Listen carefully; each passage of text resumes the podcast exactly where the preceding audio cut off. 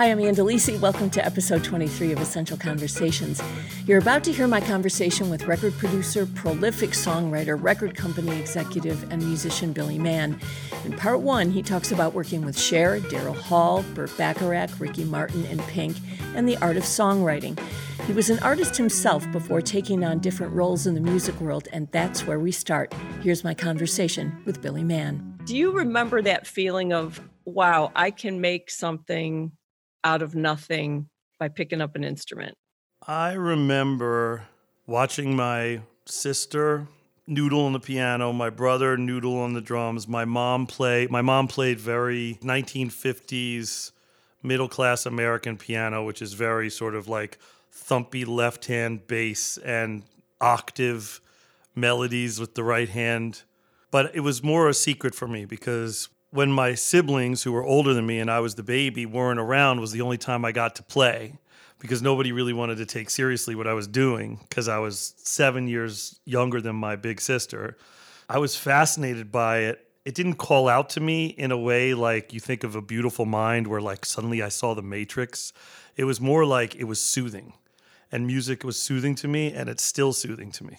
When you started realizing you could write songs, when that started to occur to you that that was possible, that you could make that happen, did you think to yourself that music would become your life? Or was this just something cool that you could do? I think anybody that does anything that they love, their initial secret desire is, I want to do this. I felt balanced inside myself doing it.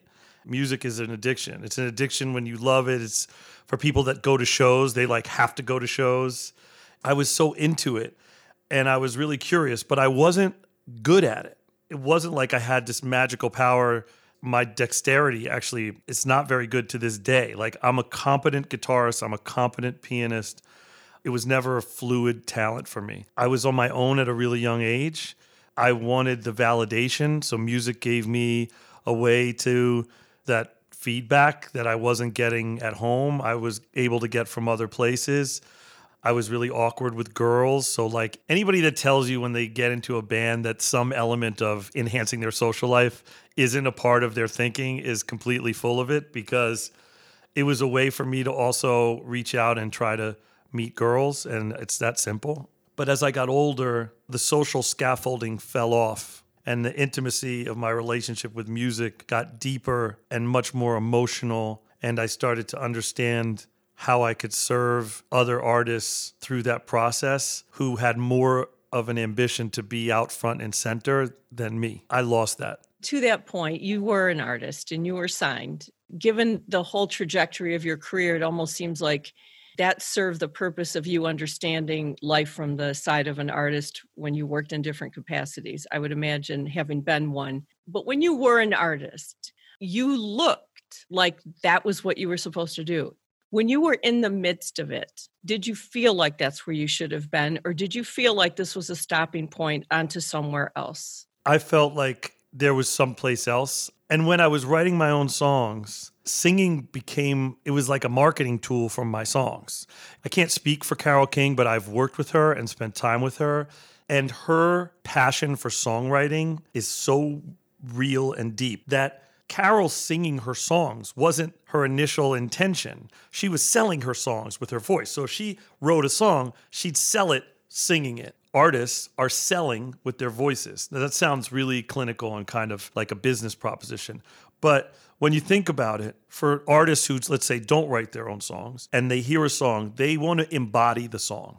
They, there is a performance element to that there are other singers that can sell better than I could. And eventually I got to write with other artists, collaborate with them lyrically and melodically. So there was no more selling, it was pure embodiment. I don't know how to address the years that I was an artist. And that sounds funny, but my personal life was in such chaos.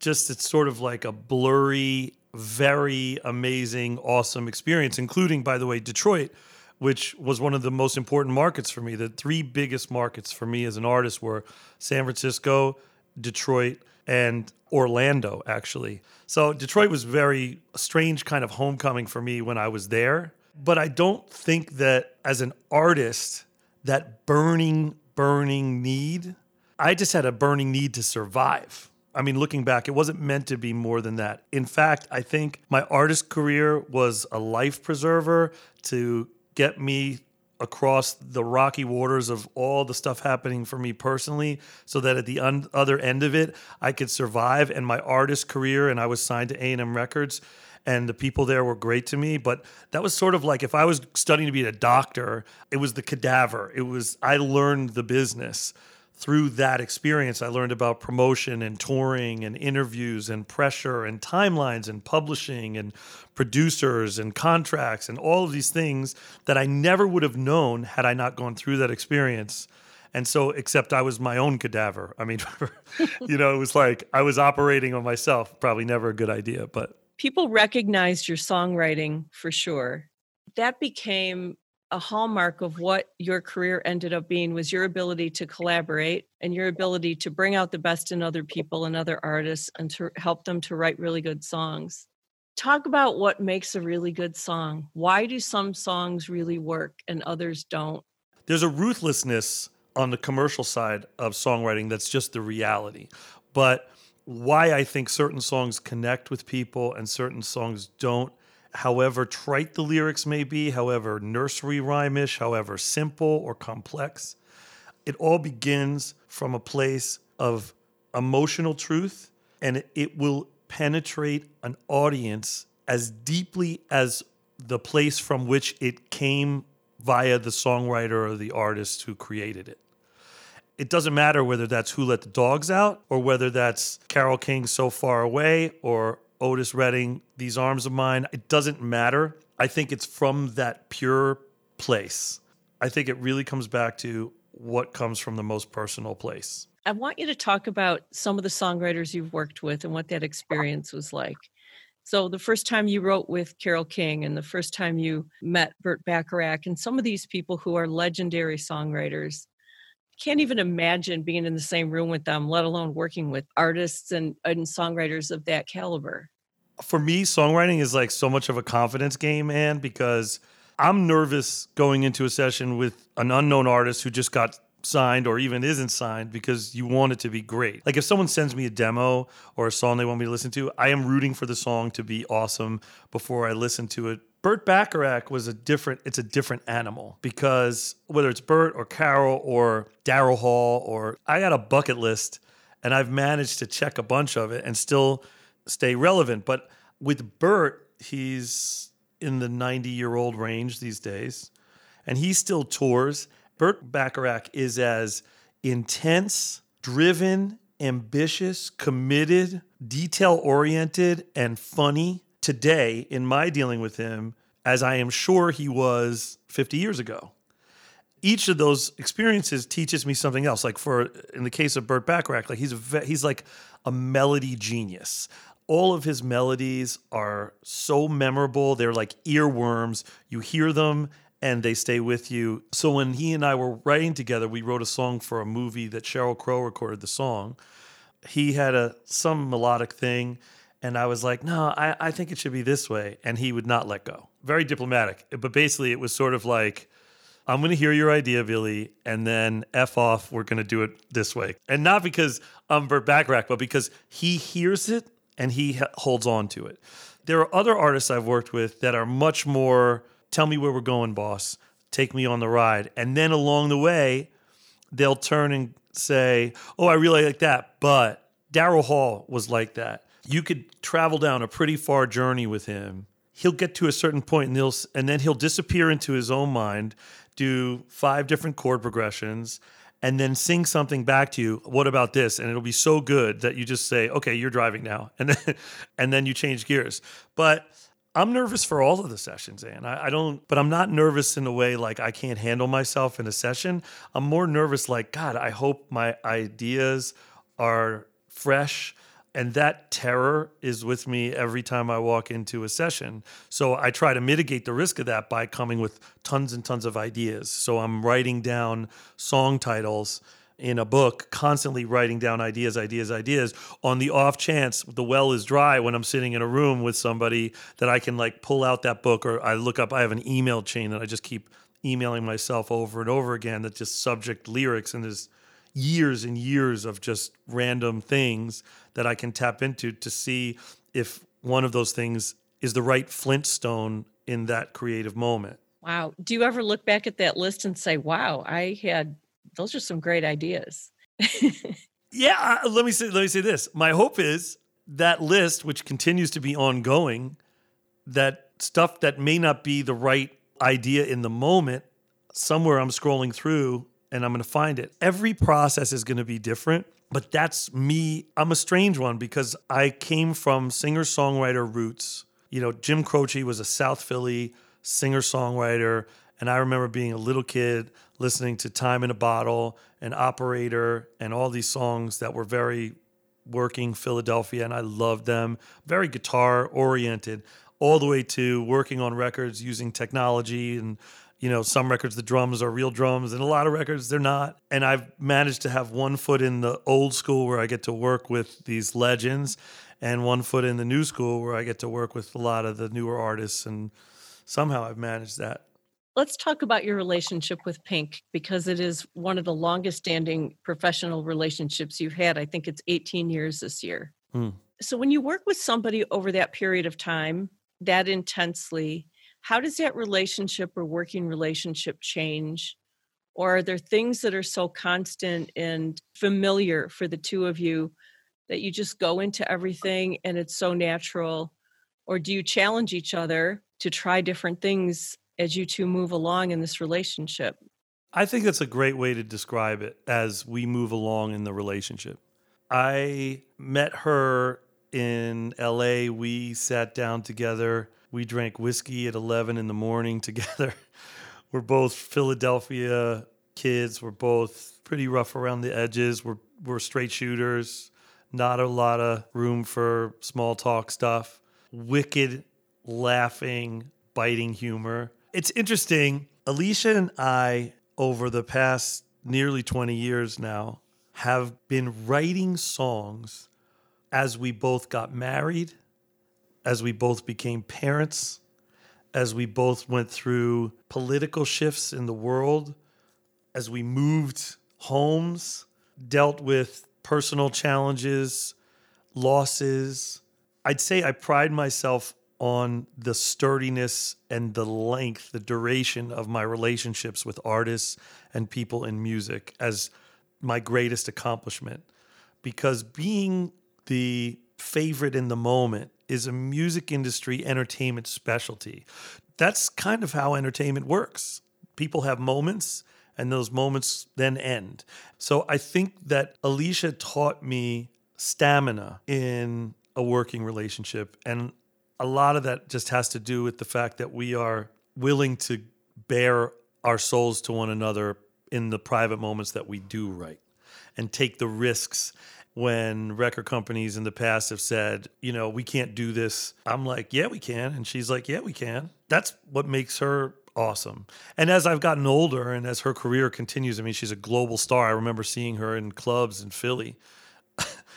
I mean, she is who she is. How rare, how amazing it is to see her continue to be who she is, despite the fact that she's now one of the most important global superstars in the in the music world. I'm going to read off some names and I just want you to give me a sentence back about them. Cher. Awesome. I have so many good stories for all these people. Awesome. Work ethic. You can give me a story about Cher. There's a moment where when you work with certain artists that are icons and you sort of wonder is it smoke and mirrors? What is it? Is it mystique? Is it a glam squad, is it whatever? Cher is the real deal. She is politically ambitious. She is transparent about who she is. She is unapologetic, and her work ethic. I mean, we recorded vocals hour after hour after hour. Are you okay? How you feeling? Blah blah. And she's just like, let's go. She only needs one name. she is amazing. I, I could, I, I mean, I, the stories I have for her, there's some are, are hilarious. I guess the probably the most important one is that when I went to her home and sat down with her, the first thing she asked me about was my family and my kids, which is very unexpected for someone who basically is the center of the universe for especially folks in her orbit. that seems like a little thing, but it meant a lot to me. Ricky Martin. I love Ricky. He's a special person. Like he is someone you meet and you think this person is a star. Just t-shirt, jeans, hang out. He's just absolutely no smoke and mirrors required, a total superstar and generous and funny. We go out after a day of of writing and he says, "Let's go out on the boat." So we go out on the boat, and it's Ricky and this other guy who was one of the guys riding with us. And they're these like two like super handsome guys, and then there's me. I got like long hair and um, sunglasses, and I'm wearing like a t-shirt. And I remember I was smoking a a cigar in the back of this boat, and we're driving around the intercoastal, and we pull up, and there is a tram, like a slow tourist tram, this is like Ricky Martin mania is in the world at this moment. And I look at Ricky and his face is like, uh oh. And I look up and I'm like, uh oh. And literally, he had to get down in the back seat. I had to take over the wheel. All you heard was a choir of cameras clicking, clicking, clicking, clicking. And I literally remember just taking off and him like ducking down me driving, smoking a cigar, my hair in my face, this surreal moment being chased by in a boat too slow to get to us, a tram, whatever this thing was, on the intercoastal trying to get photos of Ricky. It was hilarious. What a wonderful person and really, really special, spectacular. Celine Dion. Celine Dion's interesting. There was a moment in the music business in the late 90s where artists saw the value of music publishing, even though they weren't songwriters, began to enter into the studio to co write with folks. And at the time that I wrote the songs that wound up on Let's Talk About Love, which was the Titanic album, it sold 37 million copies or something crazy. That took place. I remember Carole King actually, she and another uh, songwriter friend of mine, Mark Hudson, who also wrote Living on the Edge, they wrote a song called The Reason. Celine recorded it, and I remember they were trying to push for Celine to be a part of the writing experience, and Carole put her foot down and said, absolutely not. But she's Carole King. I was way far from being Carole King. Things were starting to go okay. And getting a Celine Dion cut was like the biggest thing you could do. And she's a phenomenal singer. On one of the songs that I that I wrote that went on the record, which is called Treat Her Like a Lady. It had been released prior by a Jamaican reggae artist called Diana King, um, who's had a bunch of hits at the time. Celine went in the studio and did a new version of it. She is credited as a co writer. Whatever her participation was in the song in the end, she's my co writer. And to this day, I've never met her that's about as direct as I can be about what that era was like. And then that had a real impact on songwriters and artists suddenly becoming songwriters when in reality a lot of them were less songwriters and it was more a strategic participation thirst by people on the team of the artist. If I asked you to define the role of a producer from where you sit, what does a producer do according to Billy Mann? I would liken a producer in music to a director in film. A producer in film is someone that puts the pieces together, sometimes finances what it takes to make a film, but isn't directly responsible for building the environment for the performance. When in music, the producer is really responsible for building the environment for the performance in music. Sometimes that's me casting the right musicians for a project or the right mixing engineer. A lot of times it's me sitting behind the board looking into the the vocal booth or in the live room and saying, "Yeah, that take was good, but you can do better and here's why." And in the same way that the director will say, "Okay, I like what you said in this line whatever this is, but when you sing this part, can you do it with more intimacy? Get closer to the microphone, whisper it more, or don't oversing it, or whatever. And those dynamics are not something that a producer in film really gets involved in. So a producer in music is much more like a director in film. Coming up in part two of my conversation with Billy Mann, we talk about the song of his career and the iconic artist who recorded it, the business part of the music business, and his calling to be a father. Celebrate 75 years of public radio in Detroit with WDET. As our spring fundraiser commences, let's unite to support what makes Detroit unique. 75 years of people powered radio. Invest in WDET's next chapter at WDET.org or tap donate in the mobile app. There. I'm Ann and here's a conclusion of my conversation with Billy Mann.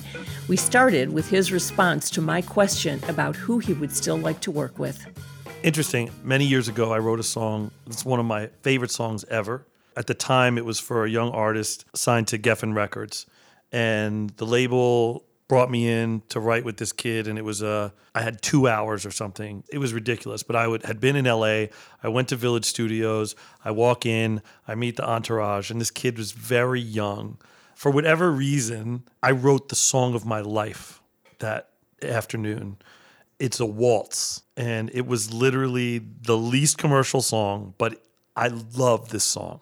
Love it and I recorded it. I played the piano on it. I played the guitar on it. And this young kid sang like an angel on this and helped me write it, but not actively because it, the song was way too lyrically sophisticated, but is credited as a co writer with me. And then it went to the label, and the label heard it. And they were like, yeah, it's a really special song but I don't think it's what we're looking for. And Rick Rubin was part of the label at the time listening. He was like, Yeah, it's a really special song, but it's not, we need a hit for this kid or whatever. And I understood it and I was kind of bummed because it's the song of my life. And the song went away. And then one day I woke up in the middle of the night and I was 100% convinced that Beyonce was going to sing this song. The woman who, for two decades, worked with Destiny's, signed Destiny's Child and worked with Beyonce and Kelly and Michelle. Uh, her name is Teresa LaBarbera Whites, and she is a phenomenal human being and a great record executive. And I asked her to lunch and I said, Listen, I wrote this song. I know it's never going to happen, but I just have this calling out that I think B should sing it or at least hear it. And if she hates it, I'll never ask you for another favor again. But would you play it for her? And I played her the song. So she calls me up two days later and she says, Hi, Billy, it's Teresa. Said, so I played the song for Beyonce and she was crying. She loved it. She wants to sing it. Can you send me the tracks? Now, that said, I, what I want you to understand is like, I had an email with a link of all the tracks ready, like on the off chance that Beyonce would hear the song. So it was like faster than she could say, "Do you have the?" It was like ding in her in her inbox. I sent the music to her, and then for Beyonce's records and a lot of really, really big artists, you don't know what's on the record until the day it comes out. And I remember that I know she recorded it, and Teresa was like, it sounds amazing, but nobody hears any of the Beyonce music. And then the track listing came out for the album that year, and my song wasn't on it. And I was kind of devastated. Teresa called me and said, I know how much you wanted that to happen. And I know Beyonce loves the song. And, you know, sometimes the songs stick around for her a long time and, you know, it'll find its way. And she really did love the song. And, uh, and just, you know, hang in there. And I know it will happen someday. It will come out. Anyway, and that was the end of it. Then a month later, Teresa calls me and says, Hey, let's have lunch. And I meet her in this diner in New York in Times Square she pulls out her laptop and she puts on these headphones and she just says, Listen to this. And she puts on, and there's Beyonce singing this song of mine. And the song is called Brown Paper Bag. And I just remember sitting in this very overly poorly lit hamburger joint listening to Beyonce sing my my life story back to me and just weeping in the chair just just totally like everything just came out of me I was so grateful, grateful to Teresa, grateful to Beyonce. I've never met her, and I kind of don't know if I want to meet her. Not that I wouldn't, but that moment was such a, a fantastic one. What I got out of that is here's a song that I feel was one of the best songs. It's one of the best songs I've ever written. The record company that I went to passed, but I saw it through. I got to see the song go through the life cycle that I had envisioned. And in the absence of the commercial success that any songwriter wants, it helped me to redefine my own judgment about myself and my own songs, and also how quick to discount the songs of others who don't get commercial success because the idea is without commercial success, your song's terrible, or without a famous person singing it, that the song is not worthy. And that's just not so. But it wasn't until I had that experience with Brown Paper Bag that I step away from it feeling humbled by the experience. And of course, like anybody else, I want everybody to hear the song, but I still went through the full life cycle of the song. You've never heard that song, Anne, and I don't know if anybody else will hear it, but I think it probably is the biggest hit I ever wrote. Well, now everyone, when I air this interview, is going to say, uh, Where the heck is the song? And I need to hear that song. So we look at the words music business, and they're so dichotomous and they're right next to each other. And there's the business of music, and you held some very high positions in that world. Did it help that you were an artist and producer and a songwriter, or was that did that make it more difficult for you to do that kind of a job? It helped and it hurt. But I think the short version is the difference for me being an executive coming from a creative background is that I had a credibility as a creative person that a lot of the executives could not debate. You couldn't debate me about what a vocal sounds like or an EQ or some of those creative decisions. You could, but in the end, only one of us have actually done it, and the others are just theorists with opinions. I would imagine that made for some uncomfortable conversations for them to have with you. I think it was uncomfortable for them, but also uncomfortable for me was that there were certain decisions that had to be made that weren't warm, fuzzy feeling. I mean, EMI was a company, I wrote my first hit in 1995, and it was an EMI record. And here I am going through the roster having to cut artists who are not profitable or aren't fulfilling their contractual obligations uh, country to country. And that was a very strange experience. But I also likened it to let's release these folks with dignity and let's be decisive about the decisions so that you preserve the dignity of the artist, which music industry folks are not particularly good at doing when it would come time, you know, we've heard all these stories about artists who have albums in the can and they're ready to go and they never get released and then they don't get their music back and the label hangs on to their music and sometimes nobody ever hears it. Were you able to make some of that right with some of these artists to give them their music back or was that something you didn't have the latitude to do?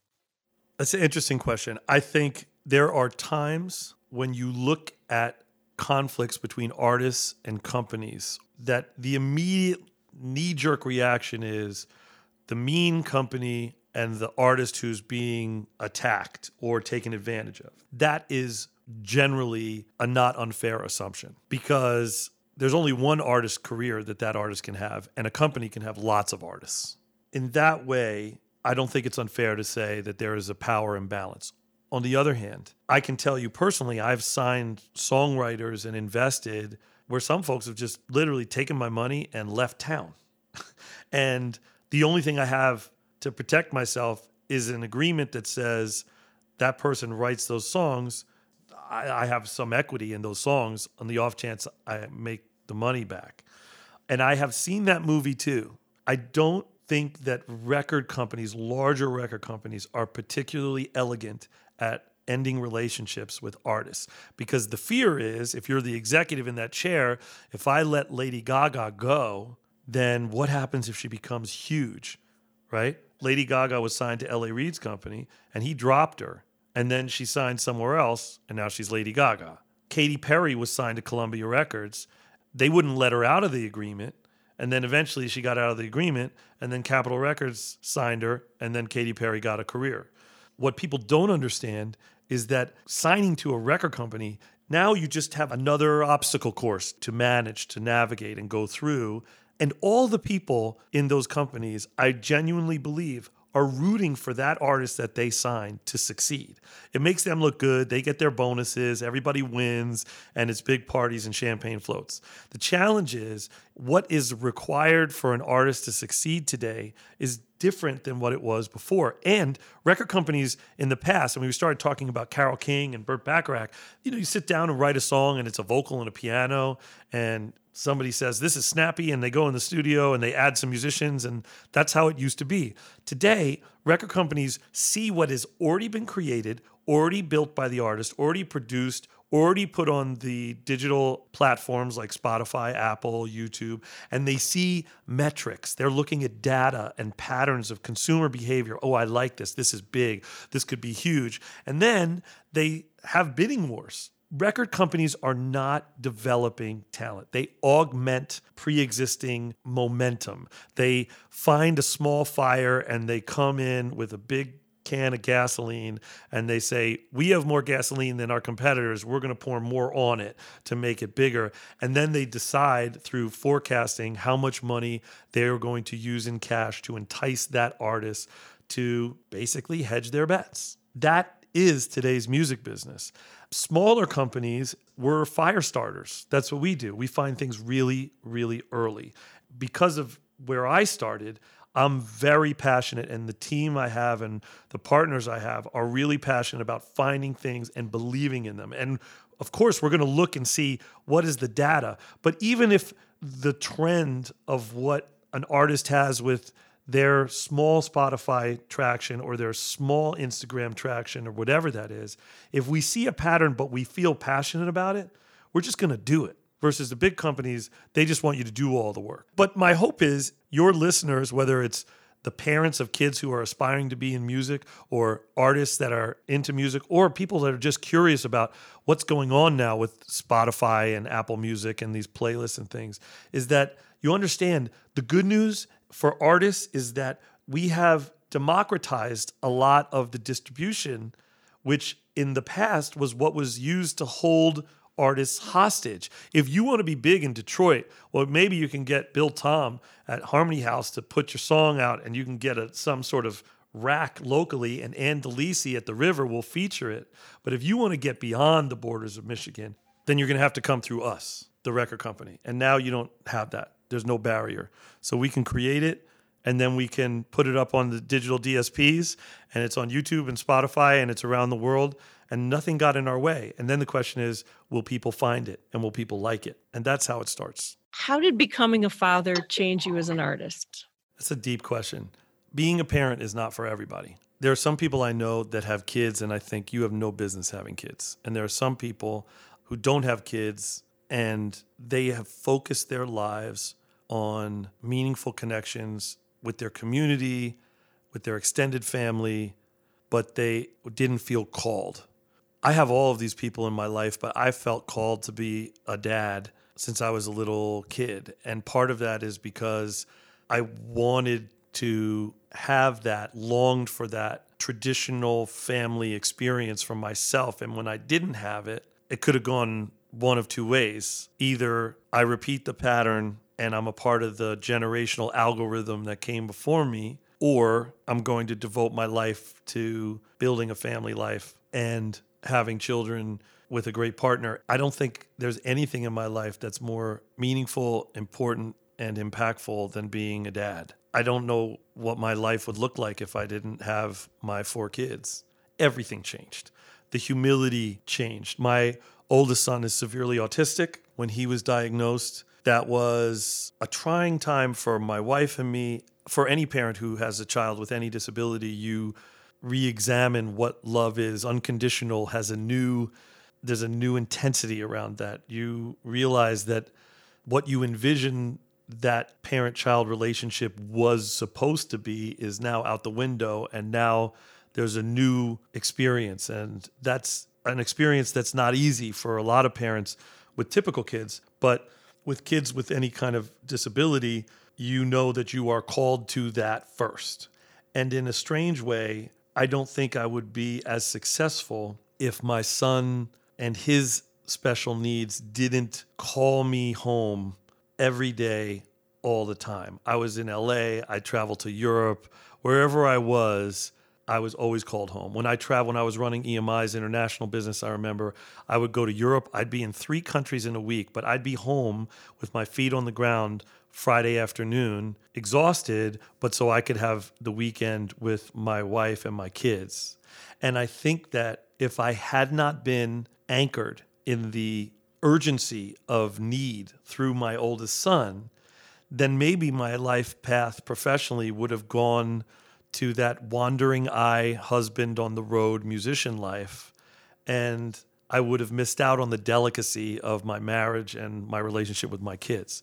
There's nothing more meaningful to me than being a, a husband and a father. And now I have four kids from 17 to my youngest is five, two boys and two girls.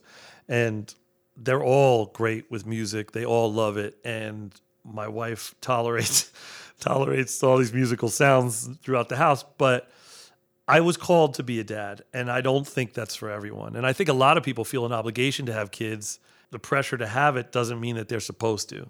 But I definitely felt like I was supposed to, and it's the best thing in my life is my wife and my kids. Did you encourage your kids to take an interest in music, or it, they grew up with it in their lives and it was a natural part of their growing up? I love that my kids love music. I really don't want to encourage them to be in the music industry. And I don't know how far that'll get me because I was very resentful of privileged kids. There's a lot of nepotism in the music business and and yet I know my kids will have a fast track. And so again, it's another lesson that my kids are teaching me. I just want them to be good. I want them to be good people and passionate. And if they love music and that's a part of it and they love music, they are good at it. As long as they're happy and not compromising who they are to be fulfilled with music, then I want them to do it. But the moment it becomes something other than the music, and I hope they find something else and let music be pure and fun and healing.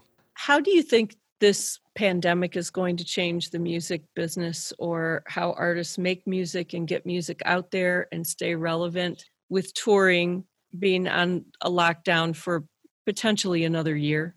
Someone asked me this question last week, and I was saying, I mean, on a creative level, the thing that I would say to songwriters is that you can't quarantine your creativity. You can physically be quarantined, but you can't quarantine your creativity. And Anne Frank didn't have Wi Fi. And Nelson Mandela lived in a very small room, smaller than the room I'm sitting in right now talking to you, for an unbelievable amount of time compared to what's being asked of us. So, in the pre-pandemic world, I know for me, I was on a plane every couple weeks flying somewhere, sometimes flying multiple countries.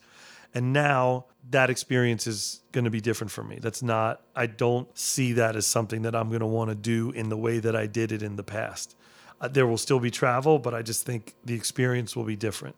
And I think that for people outside of the music industry, I think that we're going to be looking at the business, quote unquote, the business together and the way we do business in a different way. People that commuted an hour each way to sit in a cubicle in an office in any given city, I think it's not cost effective. I think a lot of businesses already are rethinking the way that they are going to allocate their resources. I think music will be similar. People are working remotely but I do think at the end of the day, and the live music industry will return, and that touring will return, and that collaborations and recording studios will return. And the plain truth is, is that we are tribal human beings. We want to sing together. We want to dance together. We want to party together. And people would rather risk death. I honestly believe this. I, and I don't want people to do this now, but I think people ultimately, if we're talking like years from now, not dancing with other people, not cheering on your favorite team with other people. I don't think that it's possible. So the question is not, is it coming back? The question is, how do we create the kind of scaffolding that makes it as safe as possible for people to come back? And that may be just like there's x-ray machines, there's going to be a technology where people can, you can prick your finger and find out if you have antibodies for something before you walk into a big venue. I don't know what it's going to be, but I know that it's going to return. I think when there's a vaccine and when we acclimate ourselves back psychologically in the post pandemic world, I think in that respect, music will return and be more vibrant than ever.